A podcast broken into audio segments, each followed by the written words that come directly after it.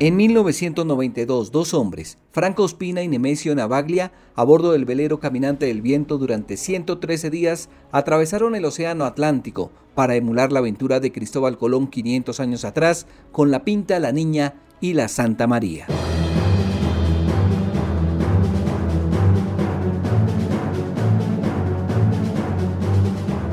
El velero se llamaba Caminante del Viento, 6 metros de largo, por 1 métrico de alto y por 2 metros de ancho. Caminante del Viento Caracol, siguiendo la estela de los grandes navegantes. ¿Cómo está usted? ¿Cómo encuentra a estos dos aventureros colombianos antes de emprender su gran travesía? Creo que dispuestos a emprender esa misma aventura que Cristóbal Colón y los hermanos Quinzón realizaron hace 500 años. Especialmente acondicionado para la magnífica experiencia, para mantener un permanente contacto con los colombianos a través de Caracol. El agua ya se está escaseando un poco, ya no nos contamos sino como unos 10 galones. El buque Escuela Gloria, que fue nuestro gran ángel de los mares, nos iba dando reporte meteorológico. Partió el Caminante del Viento hacia las Islas Canarias. Anoche tuvimos un poco aquí de pánico a bordo, teníamos el radar apagado, esto eran de la 1 de la mañana. Esta mañana antes de prender el equipo nos visitó otro tiburón muy grande. Eso era una locura, en esas condiciones, en ese bote. Caminante del Viento, Caracol. Soy Carlos Castro Arias, en este podcast Memoria recordaremos la aventura de Franco Ospina y Nemesio Novaglia, quienes en 1992, a bordo del pequeño velero El Caminante del Viento, se atrevieron a navegar desde Palos de la Frontera en España hasta Cartagena en Colombia.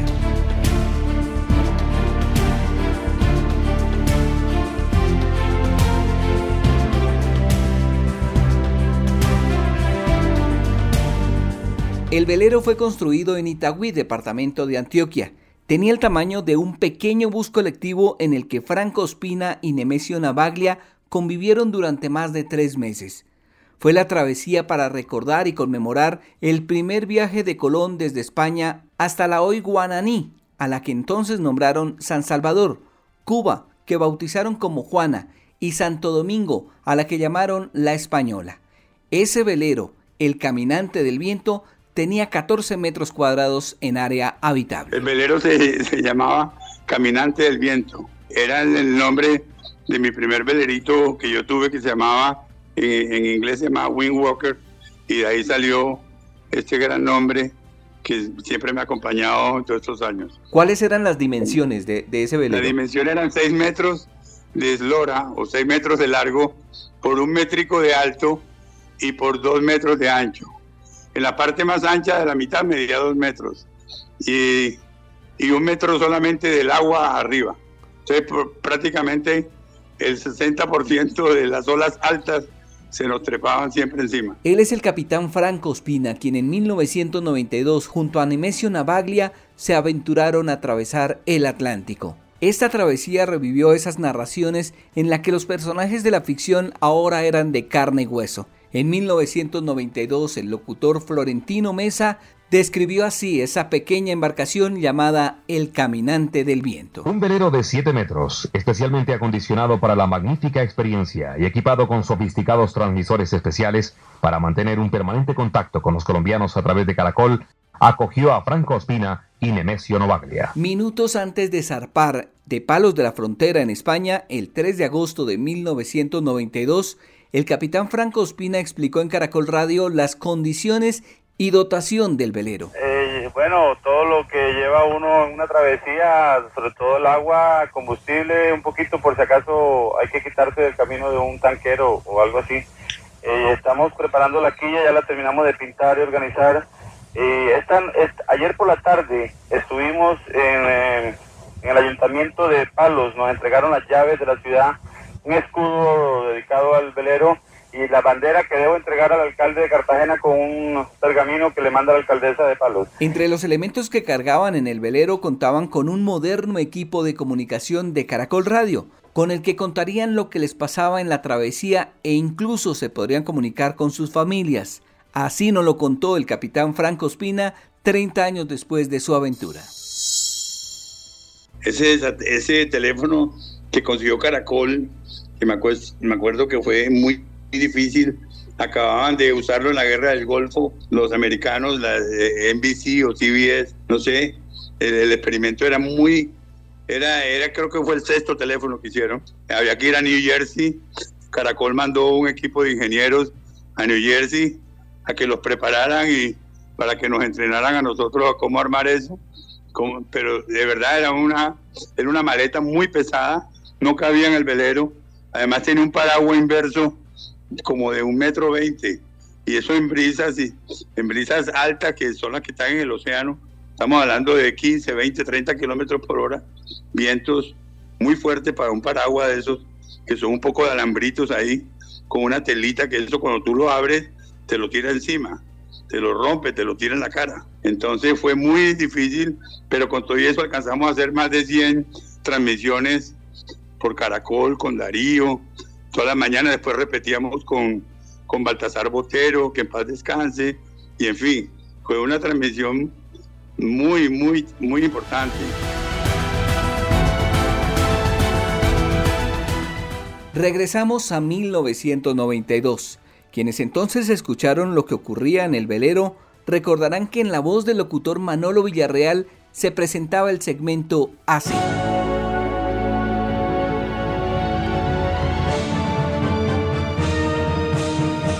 Caminante del viento Caracol, siguiendo la estela de los grandes navegantes. Caminante del viento, Caracol.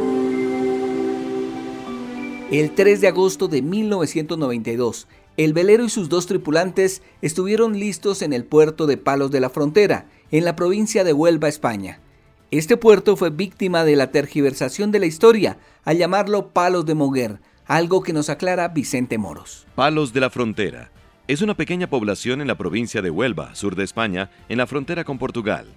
Tiene como vecino al municipio de Moguer, que desde el siglo XIV ha sido más grande que Palos de la Frontera, y tal vez por eso, en la historia se dice que Cristóbal Colón zarpó con sus 3 carabelas desde Palos de Moguer, con rumbo a Occidente, y terminó descubriendo las Américas. Lunes 3 de agosto de 1992. Al puerto de Palos de la Frontera acudió hasta el rey Juan Carlos de España para darle la salida a Franco Ospina y Nemesio Novaglia en el Caminante del Viento. Estoy hablando en este momento por la unidad de móvil del satélite de Caracol. Estoy aquí en el ayuntamiento de Palos de la Frontera con la señora cónsul, doña Pilar Pulgar, alcaldesa. Hola, buenos días. ¿Cómo está usted? ¿Cómo encuentra a estos dos aventureros colombianos antes de emprender su gran travesía? Pues están con un espíritu y una moral muy elevados, creo que dispuestos a emprender esa misma aventura que Cristóbal Colón y los hermanos Quinzón realizaron hace 500 años, desde este mismo lugar y de este mismo puerto. ¿Cómo era Palos de la Frontera hace 500 años y cómo es ahora? La frontera de hace 500 años tenía una población de unos 2.500 habitantes. Era un pueblo comparativamente con el actual distinto, pero sí es cierto que en sus astilleros se construían naves, y buena prueba de ello es que aquí se construyó la carabela Pinta, y que Cristóbal Colón, independientemente de acudir al monasterio de la Rábida, porque el padre Juan Marchena era confesor de la reina Isabel la Católica y le podía poner en contacto con los reyes católicos. Bien, es cierto también que los hermanos Pinzón eran unos marinos conocidos dentro del Mediterráneo. Ellos comerciaban en toda la ribera del Mediterráneo, eran unos marinos magníficos, no solamente los hermanos Pinzón, sino también la tripulación, que en una tercera parte eran precisamente de Palos. Sí. Doña Pilar, ¿cómo es la pequeña historia de que Palos, que hoy en día estamos conociendo como Palos de la Frontera, lo aprendimos en el colegio, en la escuela, como Palos de Moguer? ¿Cómo fue esa historia? De Moguer, posiblemente es que hay documentos antiguos en los cuales, concretamente, los reyes católicos se decían: nos dirigimos a los vecinos de Palos de Moguer, en el castellano antiguo, y alguien interpretó, pues seguramente Palos de Moguer, pero realmente Moguer es la cuna del premio Nobel Juan Ramón Jiménez, tan famoso por su libro Platero y yo, y Palos de la Frontera es el lugar de donde salieron las 3 carabelas para el descubrimiento de América. Alcaldesa, entendemos que usted está casada con un colombiano o que su marido estuvo viviendo en Colombia un tiempo. ¿Cómo es la historia? Con José María Tejero, que vivió en Colombia casi 3 años, 3 magníficos años, que él recuerda muchísimo. Estuvo en Bogotá y posteriormente también creo que en Barranquilla y Cartagena de Indias.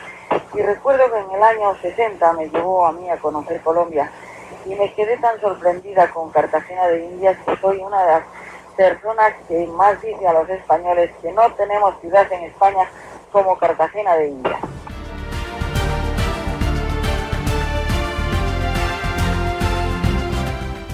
Estamos en el podcast Memoria de Caracol Podcast, recordando la aventura de Franco Ospina y Nemesio Novaglia, quienes en 1992, a bordo del velero El Caminante del Viento, navegaron entre Palos de la Frontera en España hasta Cartagena en Colombia para evocar el primer viaje de Cristóbal Colón en 1492.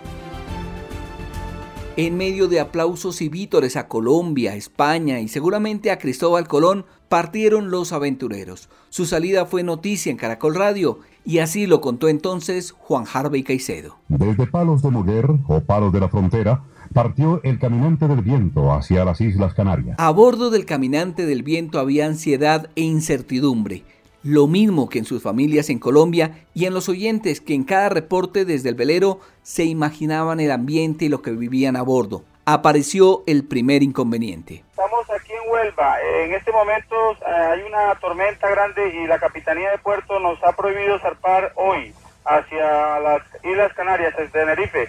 Así que estaremos saliendo posiblemente, si bajan las brisas que están de 49 en este momento, mañana a las 2 de la tarde, 8 de la mañana, hora de Colombia. Esa demora en Huelva fue más prolongada y por situaciones que entonces no revelaron los tripulantes del Caminante del Viento. El capitán Ospina, 30 años después, nos contó esa realidad en Huelva el 3 de agosto de 1992. El rey Juan Carlos nos dio el zarpe protocolario el 3 de agosto. Ese mismo 3 de agosto, a medianoche, nos tocó regresar otra vez a Huelva y reparar bien y armar bien la quilla para poder volver a salir ya en silencio y en tinieblas a medianoche el 6 de agosto. Entonces, en realidad nosotros tuvimos 3 días escondidos reparando el velero antes de poder salir.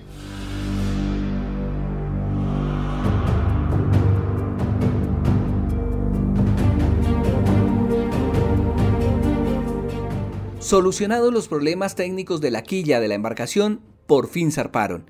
En aguas de Marruecos se presentaron problemas, esta vez con las autoridades portuarias de ese país africano. Fueron retenidos durante varias horas. La embarcación avanzó por el mar Atlántico hacia las Islas Canarias, hasta la pequeña localidad de pescadores de Punta Colón. Estamos en este momento en el puerto de la Candelaria, en la gran isla de Tenerife, en las Islas Canarias. Es un pueblo de pescadores pequeño, 8.000 habitantes. Nos preparamos para seguir a Punta Colón.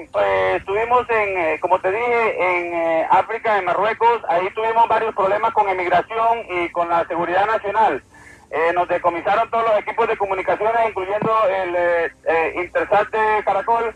Y tú sabes, donde hay tanto, pues, donde caben estas cosas, también caben el trance, ¿no? Y me tocó negociar ahí con unos binoculares para que me dejaran escapar y no tenemos sello de salida de Marruecos. De todas maneras, no hay ningún problema. Ya salimos de aguas africanas, estamos en aguas civilizadas, que son las de España, y estamos aquí con los amigos españoles, que somos prácticamente los mismos pueblos, ¿no? Pero ¿qué fue lo que en realidad pasó en Marruecos? Solo con el transcurso de los años, el capitán Franco Ospina nos lo contó. Nos cogió una tormenta tropical al frente de la costa marroquí. Fuimos a dar como náufragos a Essaouira, que es en la frontera entre Western Sahara y Marruecos. Y de ahí pues estuvimos 3 días presos, detenidos por no tener visa marroquí, pusimos la bandera de Marruecos al revés. En fin, tuvimos muchos problemas y el resultado fue que estuve detenido 3 días, sí, hasta que las autoridades españolas lograron que nos soltaran. Después de los problemas en tierra firme, ahora el reto se ponía más peligroso para una embarcación como el Caminante del Viento. En Colombia, los oyentes de Caracol Radio permanecían atentos al relato de Franco Ospina, como en aquella oportunidad con un barco mercante con el que se cruzaron. Anoche tuvimos un poco aquí de pánico a bordo, teníamos el radar apagado, esto eran de la 1 de la mañana, y cuando nos asomamos, cuando nos dimos cuenta, estábamos en la ruta de un gran barco de unas 30.000 toneladas, debido a que teníamos el radar apagado porque estábamos ahorrando un poco de baterías, como de noche el panel solar no carga. Tú sabes que estos barcos no cambian el rumbo, estos barcos van computarizados, estos tienen un rumbo, estos ya no tienen timón como antes. Y cada unos 300 metros más o menos nos pasó al lado un monstruo gigantísimo. De todas maneras, aquí pues hubieran acabado todos los sueños y todas las cosas. El clima se hizo presente. Un huracán de magnitudes gigantescas se posó en la ruta del Caminante del Viento.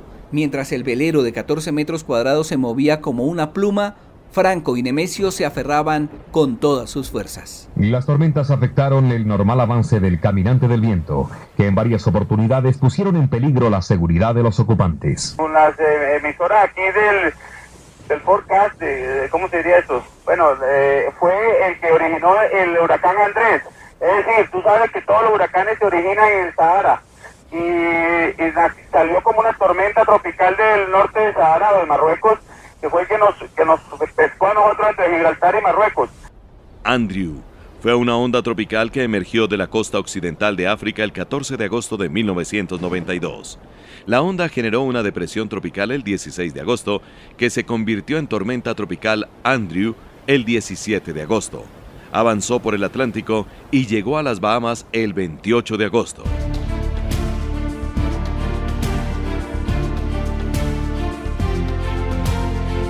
Tras varios días de navegación ya habían afrontado problemas en la quilla de la embarcación. Fueron retenidos por autoridades marítimas de Marruecos. Tuvieron un encuentro inesperado con un barco mercante y hasta un huracán hundió parcialmente al Caminante del Viento. Enseguida el turno fue para las extrañas visiones en alta mar. La travesía por el mar permitió a Ospina y a Novaglia presenciar espectáculos maravillosos que fueron descritos en su permanente comunicación con Caracol.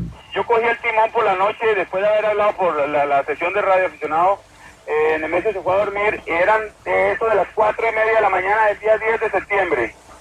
La luna ya se estaba ocultando, o sea que era un día antes de luna llena. Se estaba ocultando por el lado este, por Mauritania, pues precisamente por el Sahara, a unos 45 grados de azimut, vi esta luz muy rara, verde, rosada, como rosada. No eran luces de navegación, Darío, tú sabes, yo sé mucho de naves espaciales y de aviones. Se arrimaba y cruzaba en ángulos quebrados, ¿no? En ángulos, que eso no, ningún avión hace eso. Se arrimaba mucho, Darío. Entonces yo llamé a Nemesio, asustado, ¿no? Más o menos, y le dije... No alcancé a decirle nada. Y cuando salió, automáticamente miró hacia allá y dijo, ¿Qué pasa? ¿Qué es eso? Él nos acompañó como hora y media, Darío. Yo me fui a dormir a las 5:15, 5:10. Y Nemesio siguió el timón y todavía me comenta que lo acompañó unos 20 minutos más. Le hicimos señales del mástil, le hicimos señales con la luz de navegación, como a ver qué hacía, ¿no? De verdad que nos acompañó mucho rato, muy extraño este aparato. Esa tormenta nos hundió y después de haber estado 24 horas hundidos, pues nos tocó tomar la decisión de cambiar rumbo hacia Cabo Verde, al frente de Senegal, y yendo para la Isla de la Sal. En una madrugada de septiembre, la primera semana de septiembre, fue cuando salió esta luz del agua y duró mucho rato conmigo ahí, hasta que me dio por llamar a Nemesio, porque yo dije, esto a mí nadie me lo va a creer. Y en ese momento que yo lo llamé, yo le decía capa, que quiere decir cobre en inglés, en el leño, como de cobre, copper. Se asomó y en ese momento se dejó venir la luz muy cerca y muy, muy sinuosa, que era una nave extraterrestre. Entre Canarias y Marruecos hay una zona que es impresionantemente llena de tiburones. Vimos orcas, estuvimos con las orcas, que no les gusta cuando están apareándose, no les gustan los botes y mucho menos unos botes tan pequeñitos. Entonces nos sentimos muy, muy asustados en ese momento, pero bueno, pudimos sortearlo y aquí llegamos. Hemos andado unas 130 millas en las últimas 24 horas. Esta mañana, antes de prender el equipo, nos visitó otro tiburón muy grande. Un tiburón, no sé si era maco o toro. No lo pude distinguir porque tampoco se nos arrimó tanto.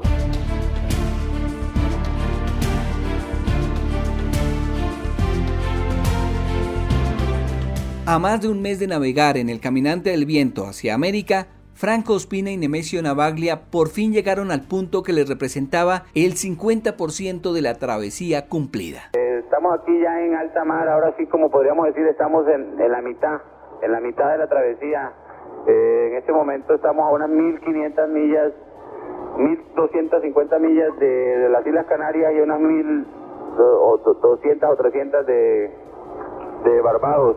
Así que ustedes ya se imaginan la alegría que nos ha dado pasar pues esta línea de la mitad. Estamos en el podcast Memoria de Caracol Podcast, recordando la aventura de Franco Ospina y Nemesio Novaglia, quienes en 1992, a bordo del velero El Caminante del Viento, navegaron entre Palos de la Frontera en España hasta Cartagena en Colombia para evocar el primer viaje de Cristóbal Colón en 1492. Aunque a bordo del velero El Caminante del Viento solo iban 2 tripulantes, fueron muchos más, tanto personas como instituciones, quienes aportaron para lograr esta aventura. Por ejemplo, el buque insignia de la Armada Colombiana, el ARC Gloria. El buque Escuela Gloria, que fue nuestro gran ángel de los mares, nos iba dando reporte meteorológico. El Gloria nos ayudó muchísimo. Pero hubo alguien más, el padre de Franco Ospina, el también capitán Francisco Ospina Navia, un viejo lobo de mar que aportaba su vasta experiencia marina para ayudar a su hijo y al compañero de su hijo en la locura que solo él podía entender. Él prácticamente era el que manejaba los hilos de la expedición desde Santa Marta. Él más o menos nos iba guiando y ayudando y colaborando en los términos de rutas y los problemas meteorológicos y la relación con la Armada para que nos apoyaran, en fin. Cuando usted habla del capitán Francisco, es el capitán Francisco Ospina Navia, su padre, ¿verdad? El capitán Francisco Ospina Navia, que es el papá de todos los capitanes que han salido de esta familia. De repente, la escasez abordó el velero. Aunque la travesía fue planeada al detalle, casi que de manera quirúrgica, las circunstancias en el camino alteraron los planes. El agua ya se está escaseando un poco, ya no nos contamos sino como unos 10 galones. Ustedes saben que el equipo de salinización no es que sea muy eficiente en el sentido de la cantidad. Hay que trabajar 10 minutos manualmente para sacar un vasito de agua. Así que ustedes se imaginan cómo, si no llegamos rápido, ¿qué nos espera? Tenemos problemas ya con la planta, el generador está ya, nos queda muy poco combustible, así que ustedes imaginan pues que las transmisiones pueden complicarse porque sin el generador es difícil. Un motorcito de 9 caballos que era el que nos ayudaba a arrimarnos a los puertos y cuando no había viento pues avanzábamos de acuerdo a la cantidad de combustible que tuviéramos, pero era muy mínimo la ayuda porque 6 galones pues da para 6 horas y fuera. Sí. Y 6 horas en 113 días pues no es nada. Otra palabra que también abordó el velero El Caminante del Viento desde el primer día fue la incomodidad. Hoy pinta el sol muy caliente, muy caliente. Aquí ya es de tarde, ya es el mediodía y esto está a unos 45 grados dentro de la cabina. Así que ustedes se pueden imaginar cómo está esto acá. Estamos ya empezándonos a pelar los hombros y la nariz debido pues al sol. Y hay mucho calor, hay vientos en este momento de 18 nudos y hemos andado unas 115 millas en las últimas 24 horas. Nos compartíamos la única cama que quedaba, no podíamos dormir los dos, entonces siempre o uno dormía, el otro hacía guardia o viceversa. Cada uno tenía un pedazo de cartón, pues sí, ese era nuestro colchón. Cuando ya los cartones estaban brillantes y teníamos la oportunidad de cambiarlo por ahí en algún basurero de una isla, pues lo íbamos y lo cambiábamos. Sí. Esa era nuestra camita. Es decir, estamos hablando de un espacio muy reducido. Adentro ni siquiera podíamos dormir los dos marinos. O dormía Nemesio o dormía yo. Él tenía su cartoncito y yo tenía el mío. Sí. Por supuesto, estos cartones se van poniendo brillantes de tanto sudor, pero es el mejor elemento para poder dormir tanto en el frío como en el calor. Sí. En el calor absorbe la humedad y en el frío te protege un poquito el cartón. No ha pasado nada nuevo. Este mar parece no tener fin. Yo no sé cómo estarán los ánimos aquí de mi compañero, porque últimamente pues no hemos no hemos como hablado mucho, hemos estado muy aburridos, esto solo tiene fin. Ayer por la tarde medio estuvimos hablando y de verdad que esto está bien deprimido, estamos bien aburridos, ahí nos sale por radio. Pero escasez e incomodidad no fueron los únicos polizones a bordo del Caminante del Viento. También a hurtadillas se embarcaron dos integrantes de la familia Enfermedad. Estuvieron presentes la salmonela y el escorbuto, aunque esta última fue solo latente y no les causó tantos problemas. La convivencia no era fácil, pero cuando ya éramos dos marinos curtidos, ya era muy fácil saber que el objetivo era llegar y sobrevivir, llegar vivos. Entonces tuvimos muchos problemas porque cuando salimos finalmente de Cabo Verde, hicimos mercado para 20 días, el mercado se acabó a los 12 días y duramos 32 días para llegar a América. Entonces siempre fue muy problemática la cosa, tuvimos problemas de agua porque el agua no llevábamos agua, el agua la hacíamos del mar por una bombita que hacíamos manual y pues a veces no nos alcanzaba la fuerza físicas para poder hacer más de 1 litro, 2 litros diarios que necesitábamos cada uno. Las cosas se empeoraron y por problemas de salmonela, en fin, aérea, o sea que todo eso viene de África con la brisa y un pez crudo se nos infectó y tuvimos problemas con deshidratación y nos tocó pedir ayuda a un barco de hoy muy conocido, Dosnek, ucraniano, que nos ayudó y nos apoyó y bueno, me ayudaron con Nemesio, con su hidratación y nos dieron mercado y todo lo que nos hacía falta para seguir. Pero eso fue ya estando a unos 10 días de América, ya prácticamente habíamos culminado una semana sin vientos y sin comida.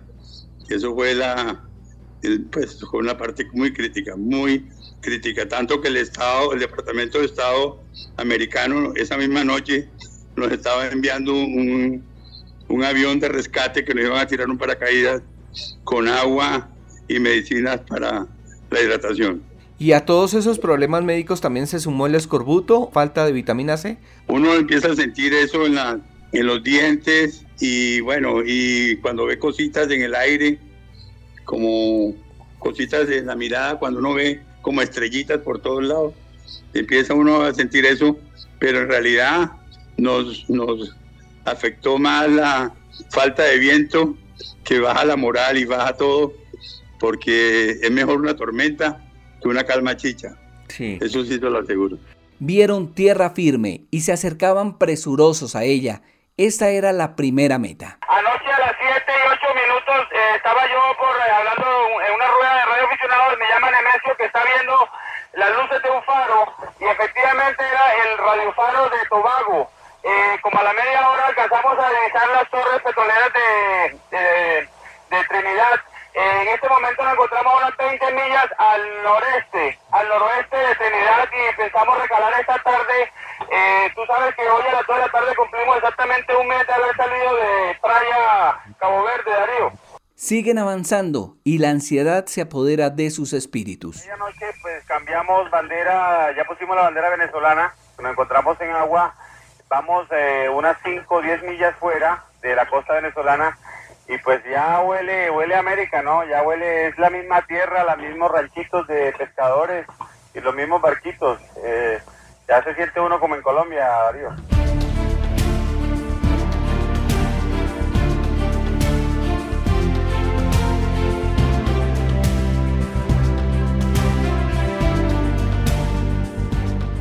Bueno, el primer sitio que llegamos en América fue en Trinidad, en Puerto España. De ahí pasamos a Margarita, una parada técnica para un poquito de combustible, y de ahí saltamos directamente al Cabo de la Vela. Del Cabo de la Vela ya mi papá nos estaba esperando con ya una comitiva de Santa Marta, estaba con el hijo mayor, con Andrés, en fin, ya nos vinieron acompañando, y aquí cuando llegamos, pues estaba otra vez Carlos Vive, que fue el que me despidió en Esposevilla, porque el concierto del 28 de julio en Sevilla, cuando nos dieron al zarpe de Sevilla, no de Huelva, estaba Carlos, Shakira, muy niña, Joe Arroyo y otro músico colombiano. Un concierto largo que hubo ese día, que era el Día de Colombia. Los oyentes de Caracol Radio querían saber más de esa travesía que siguieron por más de 3 meses. En el matutino programa 6 AM 9 AM de Caracol Radio fue indispensable hablar con el capitán Franco Ospina. La travesía del Caminante del Viento fue una didáctica lección sobre la vida marina, narrada por 2 expertos tripulantes. Franco, hay una cosa, cuando se lee toda la vida sobre la vida en alta mar, uno de los grandes peligros es el escorbuto, y como ustedes tuvieron que comer tanto pescado, y el remedio naturalmente, tanto pescado crudo, es el limón. ¿Todavía existen esos peligros del escorbuto entre los marinos? Bueno, afortunadamente ya existe la vitamina C, ¿no? El escorbuto es prácticamente falta de vitamina C. De todas maneras, nosotros sí sentimos fue la falta de calcio. Yo lo he comentado varias veces, las uñas y los dientes se le ablandan a uno, pues los dientes se le aflojan y las uñas se le ablandan. Ya llegando a Trinidad, pero automáticamente en 2 o 3 días uno vuelve y restablece toda esa falta de calcio. El escorbuto, lo que pasaba es la falta de verduras, ¿no?, que tienen vitaminas, y la falta de limón. Pero afortunadamente traíamos mucha vitamina C, pues por ese lado no nos dio ni gripas, ni enfermedades bronquiales, ni escorbuto. Sí, Nemesio ya está bien aliviado, repuesto. Sí, él está muy aliviado. Desde Trinidad pues estamos ya al 100%. Ya de aquí pues vamos a normalizar la comida, los alimentos pues van a ser ya como comen cualquier persona en tierra, para irnos adaptando otra vez a la tierra. Franco, ¿con cuántos kilos se fue? ¿Con cuántos cree que va a llegar a Cartagena? Bueno, Darío, yo perdí de 15 a 20 kilos. Pero le conviene. Antes de llegar a Trinidad, pero aquí en Trinidad y aquí pues ya me habré ganado unos 2 otra vez. 30 años después de esa aventura a bordo del Caminante del Viento, había que saber cómo fue la llegada a Colombia. El capitán Franco Ospina. Bueno, el primer sitio que llegamos en América fue en Trinidad, en Puerto España. De ahí pasamos a Margarita, una parada técnica para un poquito de combustible, y de ahí saltamos directamente al Cabo de la Vela. Del Cabo de la Vela ya mi papá nos estaba esperando con ya una comitiva de Santa Marta. Estaba con el hijo mayor, con Andrés, en fin, ya nos vinieron acompañando. Y aquí cuando llegamos, pues estaba otra vez Carlos Vives, que fue el que me despidió en Expo Sevilla, porque el concierto del 28 de julio en Sevilla, cuando nos dieron al zarpe de Sevilla, no de Huelva, estaba Carlos, Shakira, muy niña, Joe Arroyo y otro músico colombiano.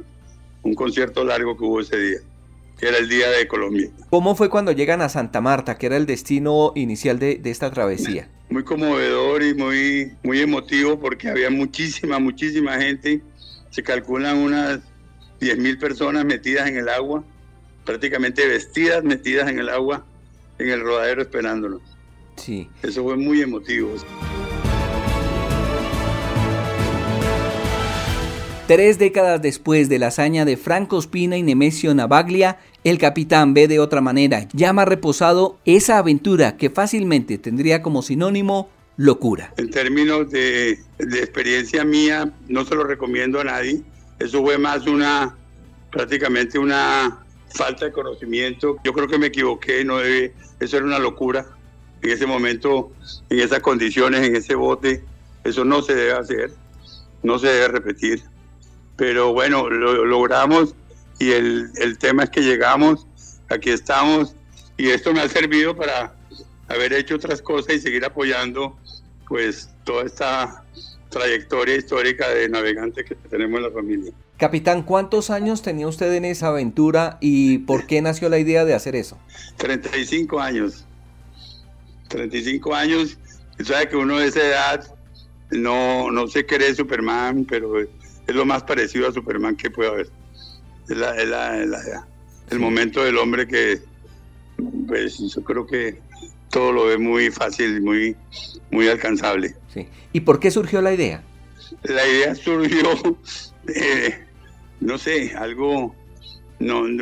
una explicación muy lógica, porque no fue muy inteligente, de verdad. Una persona inteligente pone los pros y los contras y yo estoy seguro que no lo iba a hacer.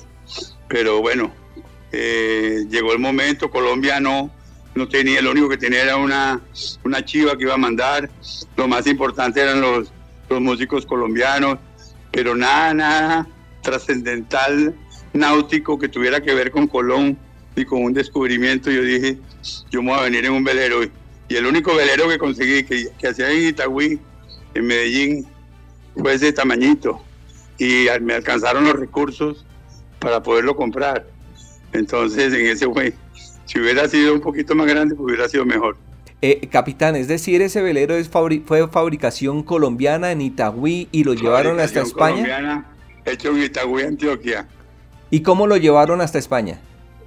En un avión de Iberia. Imagínense lo pequeñito que cabía en el departamento de carga, cabía allá abajo. ¿Casi como viajar en un ascensor? Casi como viajar en un ascensor, más o menos. El velero está en el Muña. Bueno, cuando llegamos, la Federación de Vela nos insinuaron que ese velero se debía preservar, en fin. Un capitán de Avianca lo adquirió y se lo llevó para el Muña, ya lo tenían, lo mostraron como unos 20 años. Yo en este momento no sé si existe o quién lo tiene, pero sé que está allá en el Club del Muña, ahí cerca de Bogotá.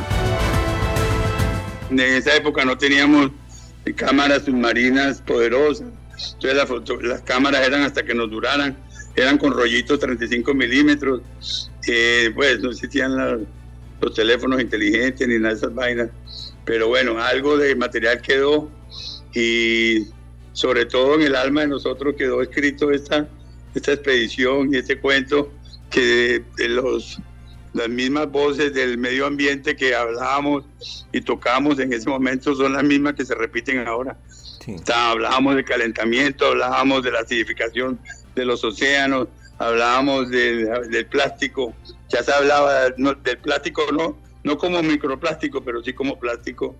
Hablamos del problema de la ciénaga de Santa Marta, del problema de los mamíferos, de las ballenas, la sobrepesca, en fin, todos los problemas que estamos repitiendo y que ya en este momento nos queda muy poco tiempo para resolverlo.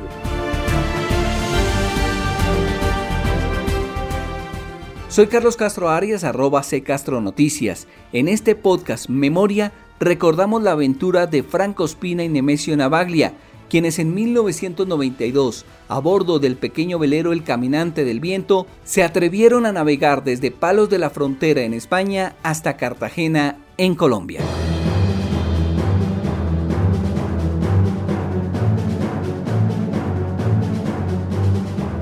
El velero se llamaba Caminante del Viento, 6 metros de largo, por 1 métrico de alto y por 2 metros de ancho. Caminante del Viento Caracol, siguiendo la estela de los grandes navegantes. ¿Cómo está usted? ¿Cómo encuentra a estos dos aventureros colombianos antes de emprender su gran travesía? Creo que dispuestos a emprender esa misma aventura que Cristóbal Colón y los hermanos Quinzón realizaron hace 500 años. Especialmente acondicionado para la magnífica experiencia, para mantener un permanente contacto con los colombianos a través de Caracol. El agua ya se está escaseando un poco, ya no nos contamos sino como unos 10 galones. El buque Escuela Gloria, que fue nuestro gran ángel de los mares, nos iba dando reporte meteorológico. Partió el Caminante del Viento hacia las Islas Canarias. Anoche tuvimos un poco aquí de pánico a bordo, teníamos el radar apagado, esto eran de la 1 de la mañana. Esta mañana, antes de prender el equipo, nos visitó otro tiburón muy grande. Eso era una locura, en esas condiciones, en ese bote. Caminante del Viento, Caracol.